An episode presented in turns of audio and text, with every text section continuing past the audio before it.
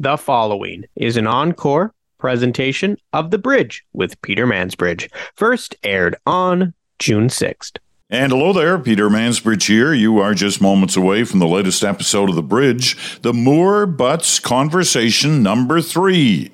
That is just ahead.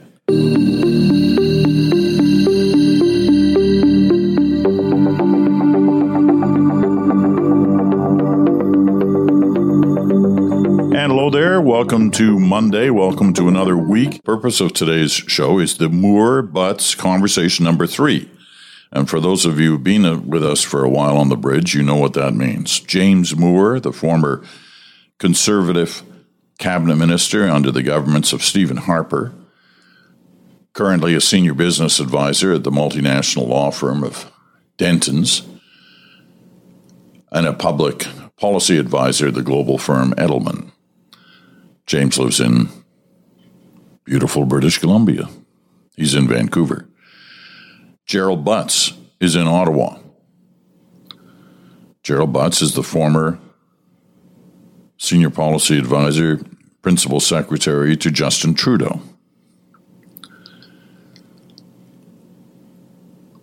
Now, these two fellows who've been at each other over time, says they one a conservative, one a liberal, have agreed for the. They both have a lot of respect for each other. That's clear, and you can see that and hear that in these conversations we've been having. They both agreed to try and deal with some major issues that confront politics and the people in a nonpartisan way, and that's worked really well through these conversations. Today is the third one, and the issue on the table is leadership and whether or not we, in fact, have the right method to pick our leaders. So, this is an interesting discussion. And let's get right to it.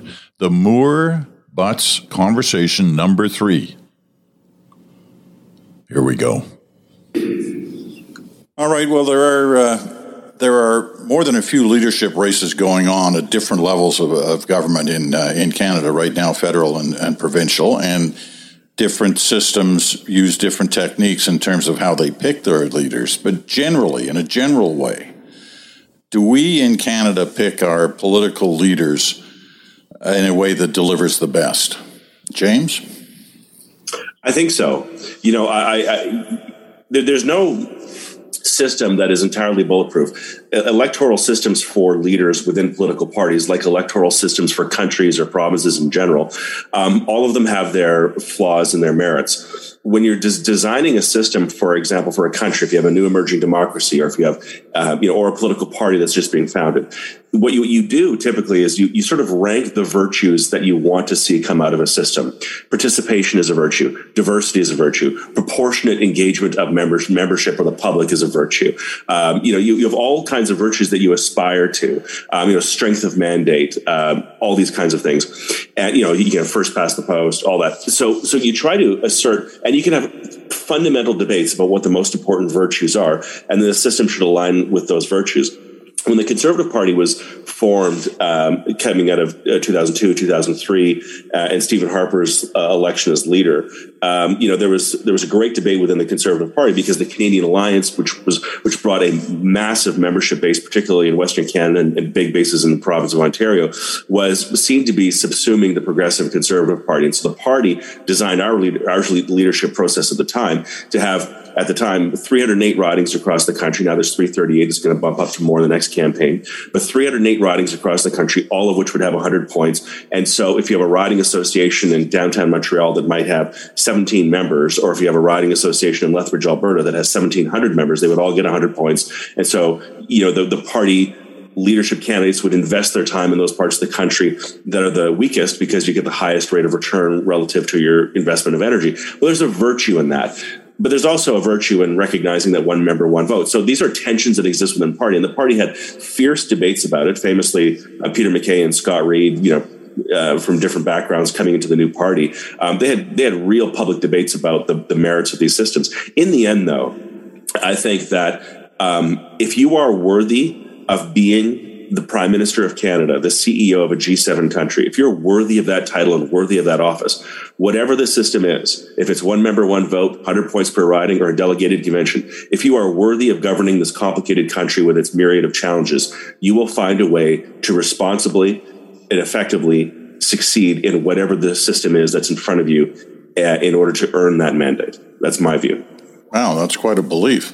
But whatever the system is, the right for the most part. I mean, you know, we, we, ha- we, hammer these things on, on, on, the margins, but for the, for the most part, I mean, I, you know, if the Conservative Party, for example, went to a full delegated convention, now that would maybe crowd out somebody who is not eh, has as many financial resources. Like if you had to physically get all your delegates in, obviously that tips the scale towards people who are who are who have deeper pockets. That's a problem.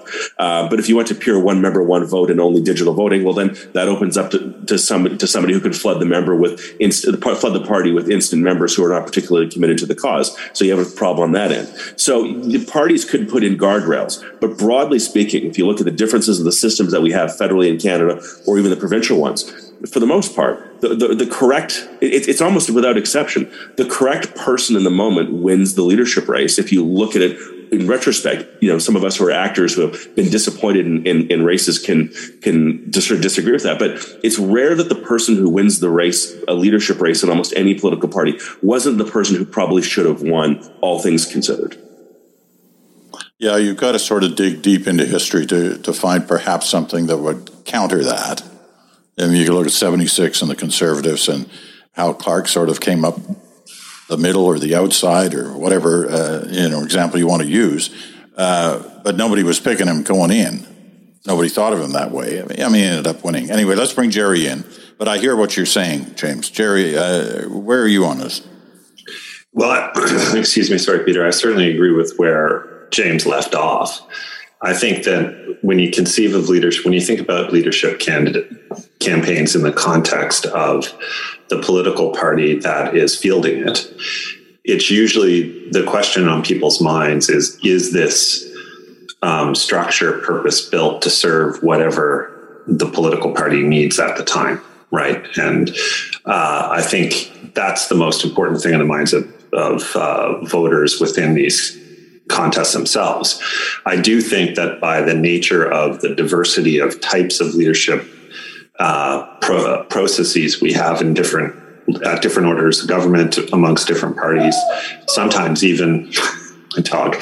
Sometimes even uh, within the same broad political tent, there are diff- very different processes to elect leaders, uh, for instance, for the Ontario Liberal Party than there is for the Liberal Party of Canada. So I think we're served by that diversity and we learn from our mistakes and we adjust as we go along. I, for one, uh, am a big believer in open membership. I'm a big believer in casting the net as wide as possible to create a political party that's as as close a representation of the public at large uh, as possible. And I think, frankly, the change in the leadership process within the Liberal Party of Canada is what saved the party in the 2013, um, uh, 2012, 2013 party uh, process, where you know it was a reasonably foreseeable conclusion that the Liberal Party could have disappeared. And it didn't largely because of the leadership campaign uh, of uh, 2013. The reason I, you know, mentioned '76, and we could we could all all three of us mention other uh, examples that are were similar, where we were surprised. Uh, we, we, may have felt the person who won was certainly entitled to win, but we may have been surprised by the result or the way it unfolded. And I'm just wondering whether the current system does it take surprise out of the equation? I mean, obviously, I like surprise as a journalist. You're, you know, trying to make it interesting, and and there's nothing better than a you know long drawn out day on the convention floor where things happen that you weren't assuming might happen. But in terms of today, in a general way, and once again, I know as you've both pointed out that systems are different for different parties and uh, and different levels of government. But in a general way, has surprise been taken out? Of the equation? I don't think so, Peter. When you look at the last couple of conservative leadership races, I don't think that those were foregone conclusions from the outset. And as much has been written about how obvious it was that Justin Trudeau was going to be the next leader of the Liberal Party after he became the leader of the Liberal Party, it certainly wasn't obvious at the beginning of that leadership campaign that it was going to happen. Um, we ended up with a process in that campaign that battle tested uh, Trudeau as a leader because he was put through his paces for a good, uh, it feels like it was 10 years long, but I think it was something like 10 months long. Uh, it was a very, very long leadership campaign. And uh, uh, I think it was a relative surprise how easily he won. And I, I, I, for one, was surprised when Andrew Scheer won. I lost an office bet on that. Uh, I think that there was a, a reasonable outcome where you could see Peter MacKay winning the last conservative leadership. So I don't think surprise is gone, but I do think that we we we have a process uh, in most political parties that put the guy or gal through the crucible, so that the first tough fight you have isn't with your primary opponent in an election campaign. James? To be fair, within the Conservative Party, I don't think any of our races have been, you know, huge surprises most recently. If, you go to the provincial side, though, I think there, there are a couple of examples that are sort of better surprises. Christy Clark in British Columbia had effectively no caucus support, coming on the heels of Gordon Campbell, three majorities in a row, big, strong governing existing caucus coming out of the 2010 uh, Olympics, um, had some tough you know issues with regard to, the, to harmonized taxes and all that. And Christy Clark came off the radio show. She was formerly in the caucus, but had no caucus support at all. Kevin Falcon had the bulk of it, and she won. Uh, Alison Redford uh, in, uh, in Alberta uh, at a time when the party was being seen to be too elite and corrupt and, and insular and uh, all that.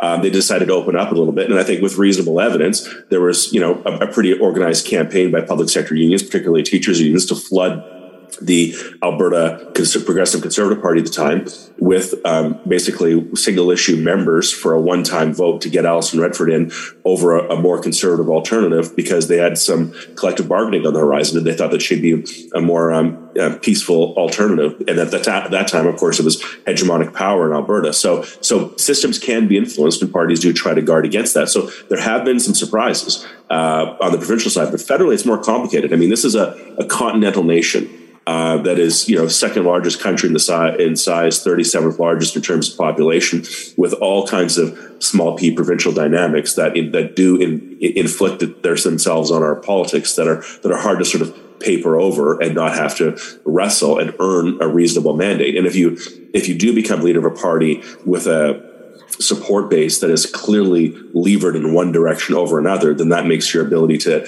position yourself as a pan Canadian leader afterwards uh, particularly challenging. You know, you you made uh, the interesting point about Christy Clark that she did not have any caucus support, and I, I'm wondering not how important caucus support is but whether caucus alone should be the one making the decision. As you know, uh, in Britain, that, that, that is part of the process there where the caucus basically elects its leader. And there are some who argue that that should be the way, that it's a more natural way that a caucus should, should determine who the leader is. well, the British Tories pare it down to two candidates, and then they go to the members for the final final vote.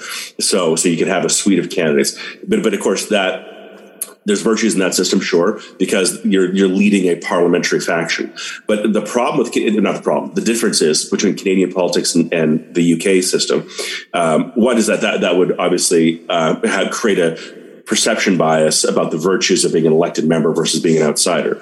Um, you know, Brian Mulroney was an outsider. Stephen Harper wasn't a member of the Canadian, Canadian Alliance caucus before he ran. So, you know, that, that would create real problems for him in terms of leverage. Plus, if you are like Stockwell Day was versus Stephen Harper pre-merger in the Canadian Alliance, he had sort of some tools at his disposal to, to sort of sweeten the deal to make people be more favorable to him. So that's one problem. The second is the nature of, of, Canadian political culture. It's not just systems. The Canadian political culture is we have a parliamentary system, but we have American style presidential politics.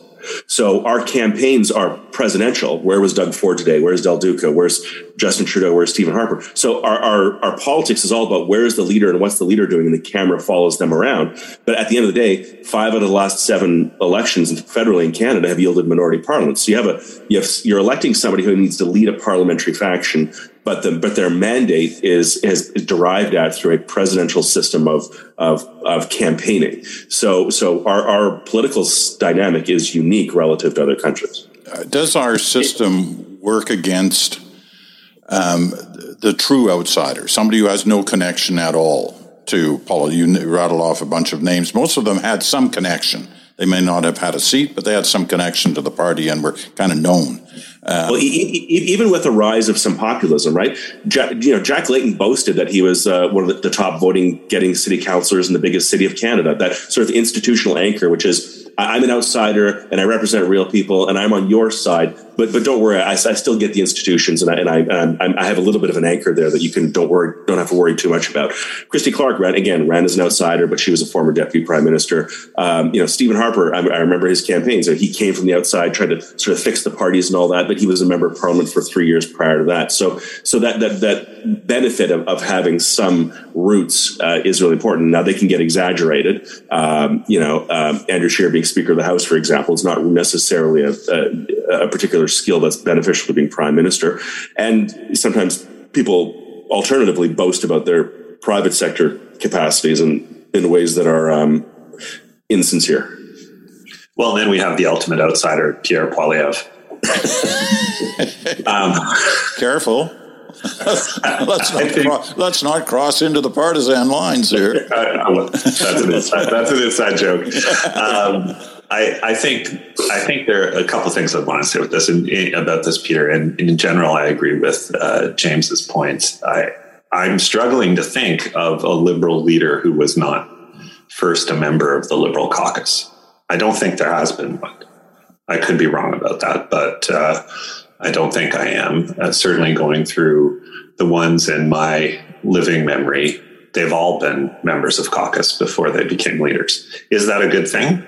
At the point in our history where just about everybody who was elected leader of the Liberal Party became Prime Minister of Canada, you could say that was obviously a good thing, Ray Sibbs-Lockwoodter and all that stuff. Um, I'm not so sure it is anymore. I think that there's a big difference between being the leader of a parliamentary caucus and being the leader of a political party and having the smaller group choose the representative for the larger one is fraught with a bunch of problems. Uh, for instance, again, appealing my personal experience in this, we had a caucus of what, 34 people uh, when we chose our leader in 2013 in the Liberal Party of Canada.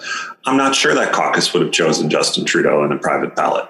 Um, maybe they would have, maybe they wouldn't have. I'm not insinuating either way. I'm just not sure if that's the case. I do know that they would have been voting on behalf of a caucus that turned out to be 184 people strong.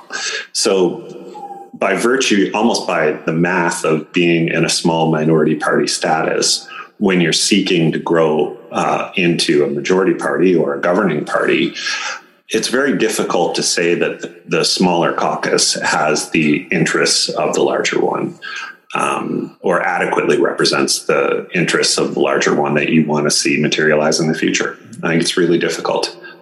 Well, yeah, and, and, if you have a smaller caucus, or if it's 34, or for example, the you know pre-governing model of the Conservative Party from 04 to 15, um, you know, 34 Liberal members of Parliament, they, they, were largely conscripted to the urban centres of Canada, particularly Toronto and Montreal. Well, that's not reflective of the rest of the country. The Conservative Party, prior to the genuine efforts of broadening and having a sort of a pan-Canadian footprint, you know, if we were heavily weighted in Western Canada, um, you know, you would have people who, who become very sort of parochial in their interests about, you know, having a leader who's from their region or from their province, because you, you do do better in Canadian politics if your leader happens to come from your own province. And oh, yeah. also if if you have you know, uh, three quarters of the people who are weighing in on who the final two people should be on the ballot, for example, in the British Tory model imposed into Canada, um, you might, if, if, you're from Estevan, Saskatchewan, and Prince George, British Columbia, and Nanaimo, BC, you might not rank, you know, capacity in both official languages higher on your list than, um, you know, fluency in sort of populist politics and, and coalition building in Western Canada. Well, that's good for you in terms of winning maybe your seat and holding your nomination. It's probably not the best you know uh, ranking of virtues for a leader uh, in order to to win the country. Okay, right. Take- and the most the one last point on that, Peter, because I think that's an excellent point about regional representation. It's also the case that almost by definition, your watershed leadership campaigns are when you most need a transformational leader. And those tend to happen after you've had some form of uh, cataclysmic loss. The kinds of politicians that survive those circumstances are not necessarily the kinds that are going to be um, effective at putting together a large governing uh, parliamentary caucus or be representative of the kind of campaign you want to run. The the people that we had in um, almost by definition they survive they survive they survive the political version of a nuclear holocaust right? You think about the people who made it through the 2011 election for the liberal party. There were people who almost by necessity had to ditch the party brand and campaign on their own local popularity. That's not necessarily a uh, cohesive brand or be the kind of um, constituent parts you want to build a bigger political movement out of. Okay, I want to pick up a, on a couple of these points. We're going to take a quick break. Back in a second. Just going to let me talk it.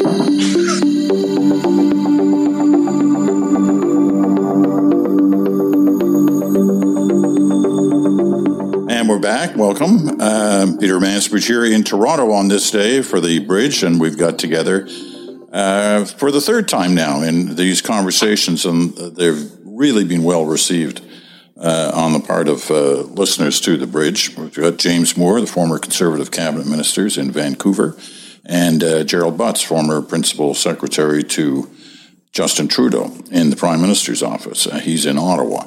Um, I want to pick up a, a, little bit on this this theme about the trouble I, I think everybody agrees that exists in, in Canadian politics, and that is bringing new people into the system, getting people to run for politics, the right kind of people, the kind of uh, people who could be leaders one day, not necessarily of a party, but of a, a major department in uh, in government.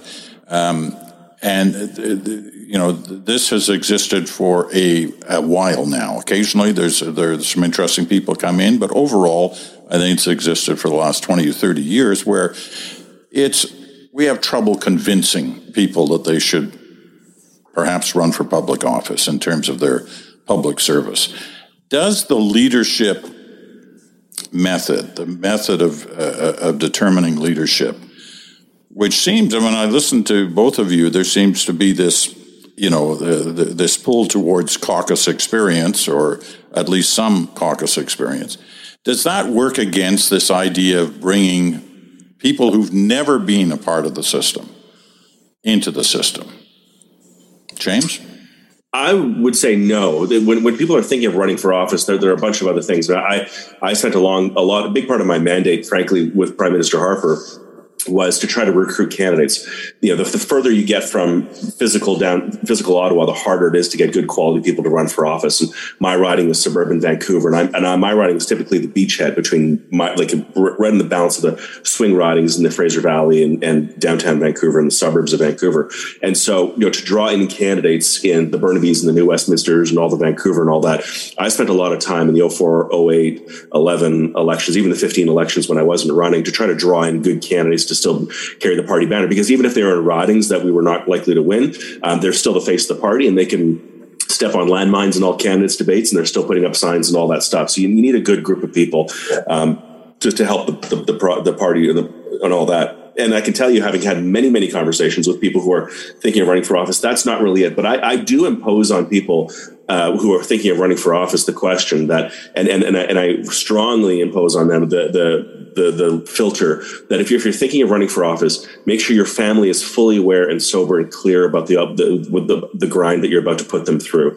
Assume, you know, assume you're going to win and all of that. Um, be very clear that this is a this is a short term deviation from your regular quality of life and, and expectations into uh, a, a, new experience, but this is an experience, it's not a job. And also on the question of leadership, make sure that with you know that, that if you're running, that you have absolute confidence in the person who is the leader of the party. You know, I, I am seen as a former conservative cabinet minister, and that and it is what it is. But but also in particular, I'm seen as a former Stephen Harper cabinet minister. You might have introduced me that way. Jerry Butts is a former advisor to Justin Trudeau and a federal liberal, and that's that's a particular moment in time there are Dion liberals, there are Ignatieff liberals, there are Stockwell Day conservatives, there are Erin O'Toole conservatives, and, and so it's part of the filter that you wear, and you will wear that for the rest of your life.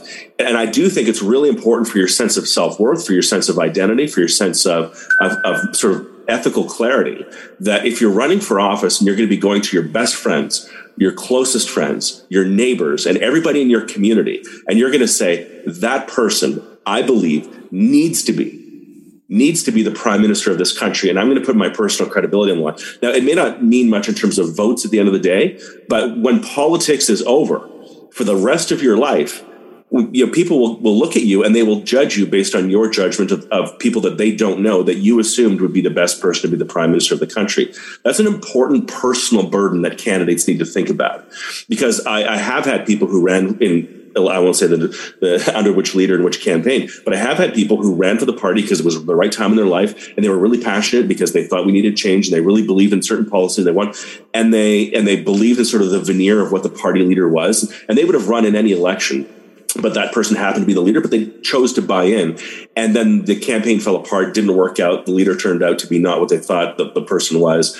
And then they're sort of forever embarrassed. And they, to this day, still say to me, say, I can't believe I went around and said that, that guy should have been prime minister. Like, my God. And you don't want that burden. Like you, you, you should, you, the timing needs to be right for you. You have to have a purpose of why you're in public life, and you have to believe in your leader. And because you're gonna you're gonna wear that association personally and with your small sphere of friends and family for the rest of your life. So, so I think it really does matter. I love that story. Okay, Jerry, yeah. let's, let's see you beat that one. Well, it's a tough one to beat, Peter, but I think starting with the personal is the right way to go. Not unlike James, it was part of my remit. Uh, and we had a lot of open seats to recruit for, right? At the time, it was both the upside and the downside of having a small caucus. We were, we had no, nothing but opportunities for people. You can put it that way. I, I've been involved in recruiting, I don't know, conservatively speaking, 600 people over the course of my two stints in politics. And I always ask the same two questions. And one of them comes from my aunt, Sister Peggy, who you knew quite well, I think, Peter, back in the day when she was in the Senate of Canada. Um, she, she I, and it's, the advice she gave me when I uh, told her I was thinking about getting involved in politics to work for Dalton McGuinty back in 2002 or whatever it was. And she said, um, There's only really one question you have to ask yourself. And that is, is this a guy who wants to be something or is he someone who wants to do something? Because politics is full of the former and there are precious few of the latter. And if you decide he's the latter, then you should support him because people like that need support. So that's that's the first thing, and I've repeated. Anyone who I've ever talked to about running for office would tell you that I asked them that question. And then the second one, which I think is even more personal, is do you know who you are? Because uh, who you are comes out in a political campaign, and you don't want to be the last person to know who that is, right? So you have a you have to have a pretty centered sense of yourself, and you have to have um, a pretty clear idea of what you want to do once you get there. And if one of those two things is lacking, then politics is probably not for you and it will make you really unhappy. I'll, t- I'll tell you another story, and, and, and this one I will name names just because why the hell not? What's know, the worst that could happen, James? yeah, whatever. No, I, I, was elected at the age of 24. Everything was going great. Canadian Alliance, here we go uh, the party falls apart. Like, you know, straight out of the gate, we go into the Civil War that, you know, political observers, you know, those who remember that time, it was really, really dark. And I was, you know, young Turk, full of energy, ready to go. Uh, I was elected with a group of people. You know, Brian Pallister was a rookie, Vic Toews was a rookie, James Rajotte, myself. Uh, you know, we came to Ottawa, we were, we were ready to take, and we got to Ottawa, we found a bunch of colleagues who had been there since 1993 who had now lost three, ele- or well, effectively three elections in a row. Uh, and were, were just angry and, and ornery and they wanted to get rid of Stockwell Day. So then the, you know, but I was still optimistic about things. I wasn't in revenge mode. I was in, hey, let's build and move forward mode. And it was, it didn't take very long, frankly, for me, uh, even though he's a friend, for, to me to realize sitting in a bunch of caucus meetings that Stockwell Day was not suited to be leader or, or, prime minister of the country. I like Stock a lot. He might have been a good cabinet minister in Alberta. In my mindset, might have been a good cabinet minister in Alberta, but he's he's not he's not ready to be prime minister of this country. So I mean, I can either t- try to tear him down with no alternative, or I can invest my energy into somebody I did believe in, which is Stephen Harper, and I did. And I remember at one point in the campaign, because Stockwell Day had the support of about two thirds of caucus at the time, you know, le- leaning on what, what I said earlier about the biases of, of, of that sort of institutional support from caucus for existing leaders, because these people in caucus got elected under that leader. So therefore, um, so it was about two thirds, one third Stockwell Day support over Stephen Harper. Stephen Harper was running from the outside, comes from a very middle class background, didn't have the office of the uh, leader of the opposition and all that to support him. He had to self finance and all that. So it was, it was tough. And there was a point in the, in the cycle where it didn't look like Stephen was going to beat Stockwell Day for the Canadian Alliance leadership. And I remember sitting in Parliament one day with James Rajotte. We were seated mates. We were sitting in the fourth row in the opposition benches, and it, things couldn't have been more miserable. Stephen was not likely going to win. It was tough. Stock was signing up members. Uh, it was it was bad. And I remember looking across uh, the floor of Parliament, and there was John Manley. At the time, he was the member of the Minister of Everything. I think he was Finance, Public Safety, Deputy Prime Minister, and all that. And he was fielding questions in both French and English from from our side and he was answering questions about Afghanistan and 9/11 and what's happening there, marshals, and all these questions and all that. And he was just doing it really effectively and just just responsibly. Might might not have agreed with him, but it was just like, yeah, there's a, just a sturdy, smart guy who's just leading things effectively. In the time, he was going to be the, the principal alternative to Paul Martin. And I remember looking at James Rajotte and saying, you know, I can't. If Stephen loses or backs out and this doesn't work out, and if John Manley is the leader of the Liberal Party, I can't go to my friends and family in suburban Vancouver and say that Stockwell Day would be a better prime minister than John Manley. Like, I can't say that. It's not true. Like, I might agree with Stock on more of the issues just on paper, but in terms of capacity and just ability to lead, it's, it's objectively not true that Stockwell Day would have been a better prime minister than John Manley. So, like, if, if Stephen does, if Stephen doesn't win, I can't run again. That's, I can't do that. And so I, you know, fortunately, you know, things obviously turned turned out differently. But I remember that conversation. I remember James agreeing, and we were just like, yeah, like this is not, um, like, like there, there are some things that are more important, and, and like you, you can't just be a hack. You have to sometimes take off your lens and realize that in this moment, like this is this is the way this is. You have to be sober about the the the people who are who are offering for prime minister. Now, in every leadership race, by the way, Stephen Harper go went on to win the leadership. and Scott Brison crossed the floor to the Liberals, and John Herron, uh, who was a progressive conservative, he left the caucus, and Rick Borotsik left and went back to Manitoba, and Keith Martin, who was a Reform Party colleague of uh, uh, Stephen Harper's, he left. So a bunch of people still left because they maybe had a different perspective. But my perspective at the time was that you know you you do have to believe in your leader, and when Stephen Harper, my I'll end the story this way when Stephen Harper won and then you know his political career ended after after the 2015 campaign and he went to the private sector there was a there was an event for Stephen on his going away. And I said to him as I said I didn't run for office. I said I looked at him I said I said prime minister I said I didn't run for office and you happen to be my leader. I ran for office because you were my leader and I encourage everybody who runs for office that you you want to be believe me from my experience, you want to be able to say that when you leave politics, that you're proud of what you did, who you did it with, and who your leader was. I'm really glad you told that story because I think most Canadians have no idea that um, that MPs go through that process when big decisions like that in terms of the leadership of their party is, coming up, and it's uh, it's encouraging to know they do. I'm not sure they all do, but clearly you well, did. And well, about that, but about that, Peter. Sorry to interrupt, but full honesty, mm. James Rajotte at the time was I think 29. I was 25, 26. Not married, no kid, no no no son. My son Spencer. Uh, you know, I was still buying my first home, so I didn't have any of those sort of pressures of sort of family obligation, mortgage. No. So, but if you take a member of parliament who's in their mid 40s, late early 50s, and, and they're in that period in their life, it's, it's easy for me to be righteous, like I just said, but other people have other pressures that may cloud some of that, which is what it is. And it's not unvirtuous, but, but there, there are some real human elements here when you're when people are in their prime earning years of their lives and they're strategically making a decision not just about what's best for my party what's best for my ideas and my ideology but also what's best for me. And so these tensions do collide and there's no um, you know there's no clear virtuous singular path but we have to be mindful that you know, politicians are human beings who are who are under a lot of pressure from a lot of directions. Well, now you're making a good argument for term limits and getting more younger people into into running for parliament. Interesting. Uh, before I move on, Gerry, do you want to add anything to uh, to what um, James just said?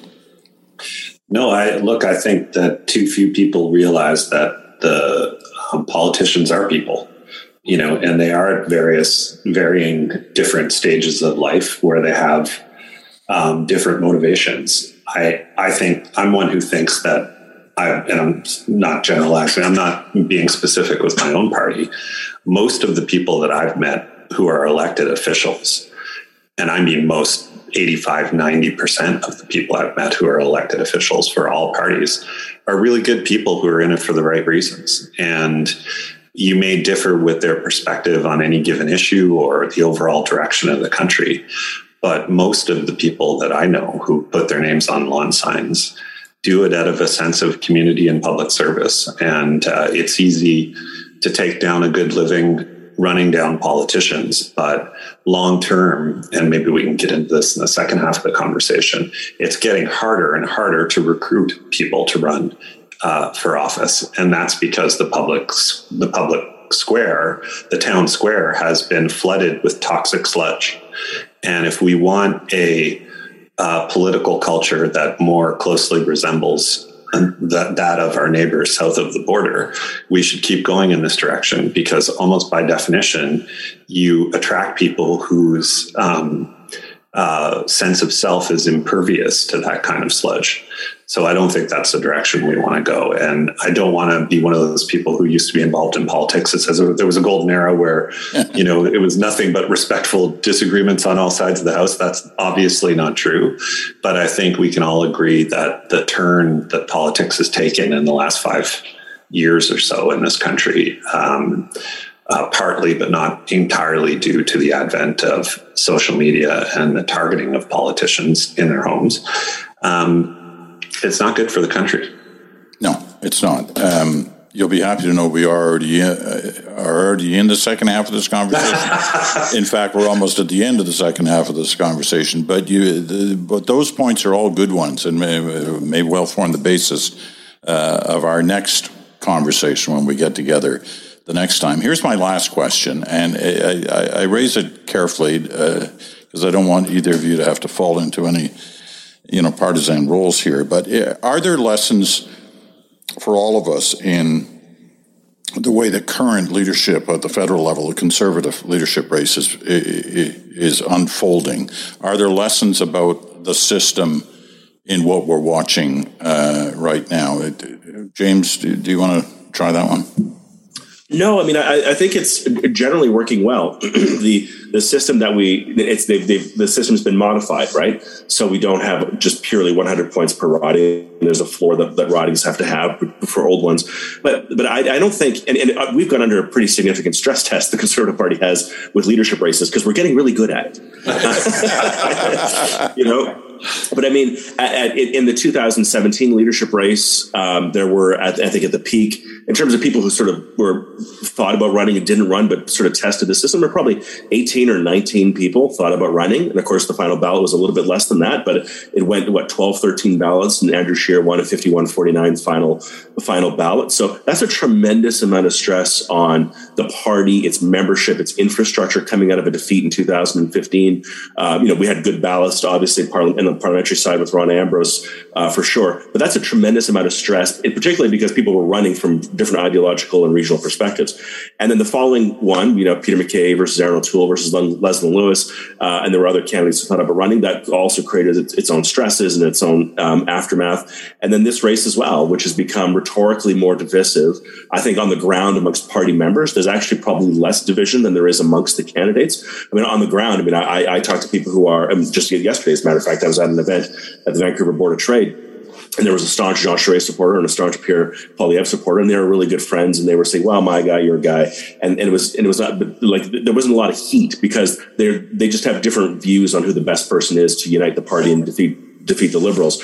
But but between them, there's not a lot of heat. So the party, I think, has learned, and um, and and the, the dynamic within the party right now is the party just really wants to win, which is feeding the heat, which is feeding the heat between the candidates. But the party is pretty united on the ground. So so I think through the the races that we've had, because we did go through a big dry spell between Stephen Harper's leadership uh, in in the mid aughts through until 2015. That now we've had three leadership races since 2017. So, so through that sort of muscle memory, I think the party has learned to sort of absorb the tensions of a leadership race. And now we have we have candidates who have differing levels of caucus support. Uh, Patrick Brown just put out a, an email just right now saying that he's signed up 150,000 party members. If that's true, then that's you know he's he's trying to win the leadership in a, in a different way. So um, th- there are, there are tensions, but I think the party, the Conservative Party, I think will survive those tensions uh, on the ground. Um, the tensions between the candidates may be um, a, a, little bit harder to, to, to mend. Got to be. We all got to be careful with these numbers as they start to roll out, yeah. because as you oh, pointed yeah. out earlier, uh, you know the numbers are one thing. Where they are from, which province, et cetera, et cetera, uh, yeah. can make a big difference. You get the last word, Gerry. And whether they actually vote in the end is, of course, the right. most important thing.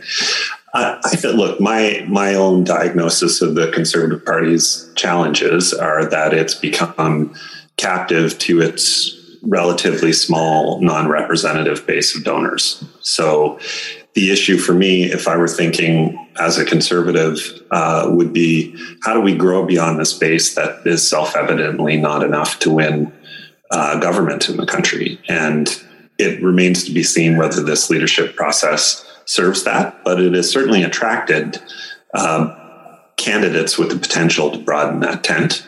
So I think you have to give a provisional vote of positive vote to the conservative leadership process because it's attracted a good quality of candidates.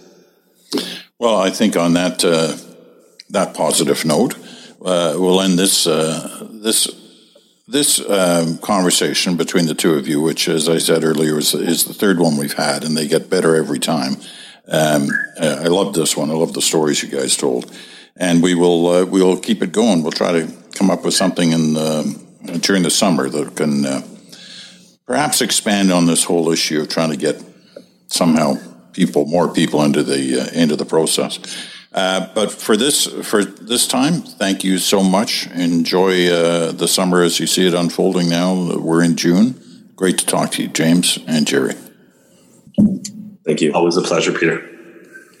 Well, there you go. The uh, third installment of the conversations between James Moore and Gerald Butts, uh, a conservative and a liberal, and uh, talking in a constructive way about the process that we uh, see around in this particular case, the leadership of the uh, political parties, and how that uh, decision uh, is made, and whether it's in really in the best interests of the people, or is it in the best interests of the party, or what is the mix that is appropriate. Anyway, I hope you enjoyed it, uh, just along with the other two conversations so far between Moore and Butts, and there will be more. Uh, you can be sure of that because they've been extremely popular. Uh, you've been uh, listening on Sirius XM, Channel 167, Canada Talks, and on your favorite podcast platform. I'm Peter Mansbridge. Thanks so much for listening. Talk to you again.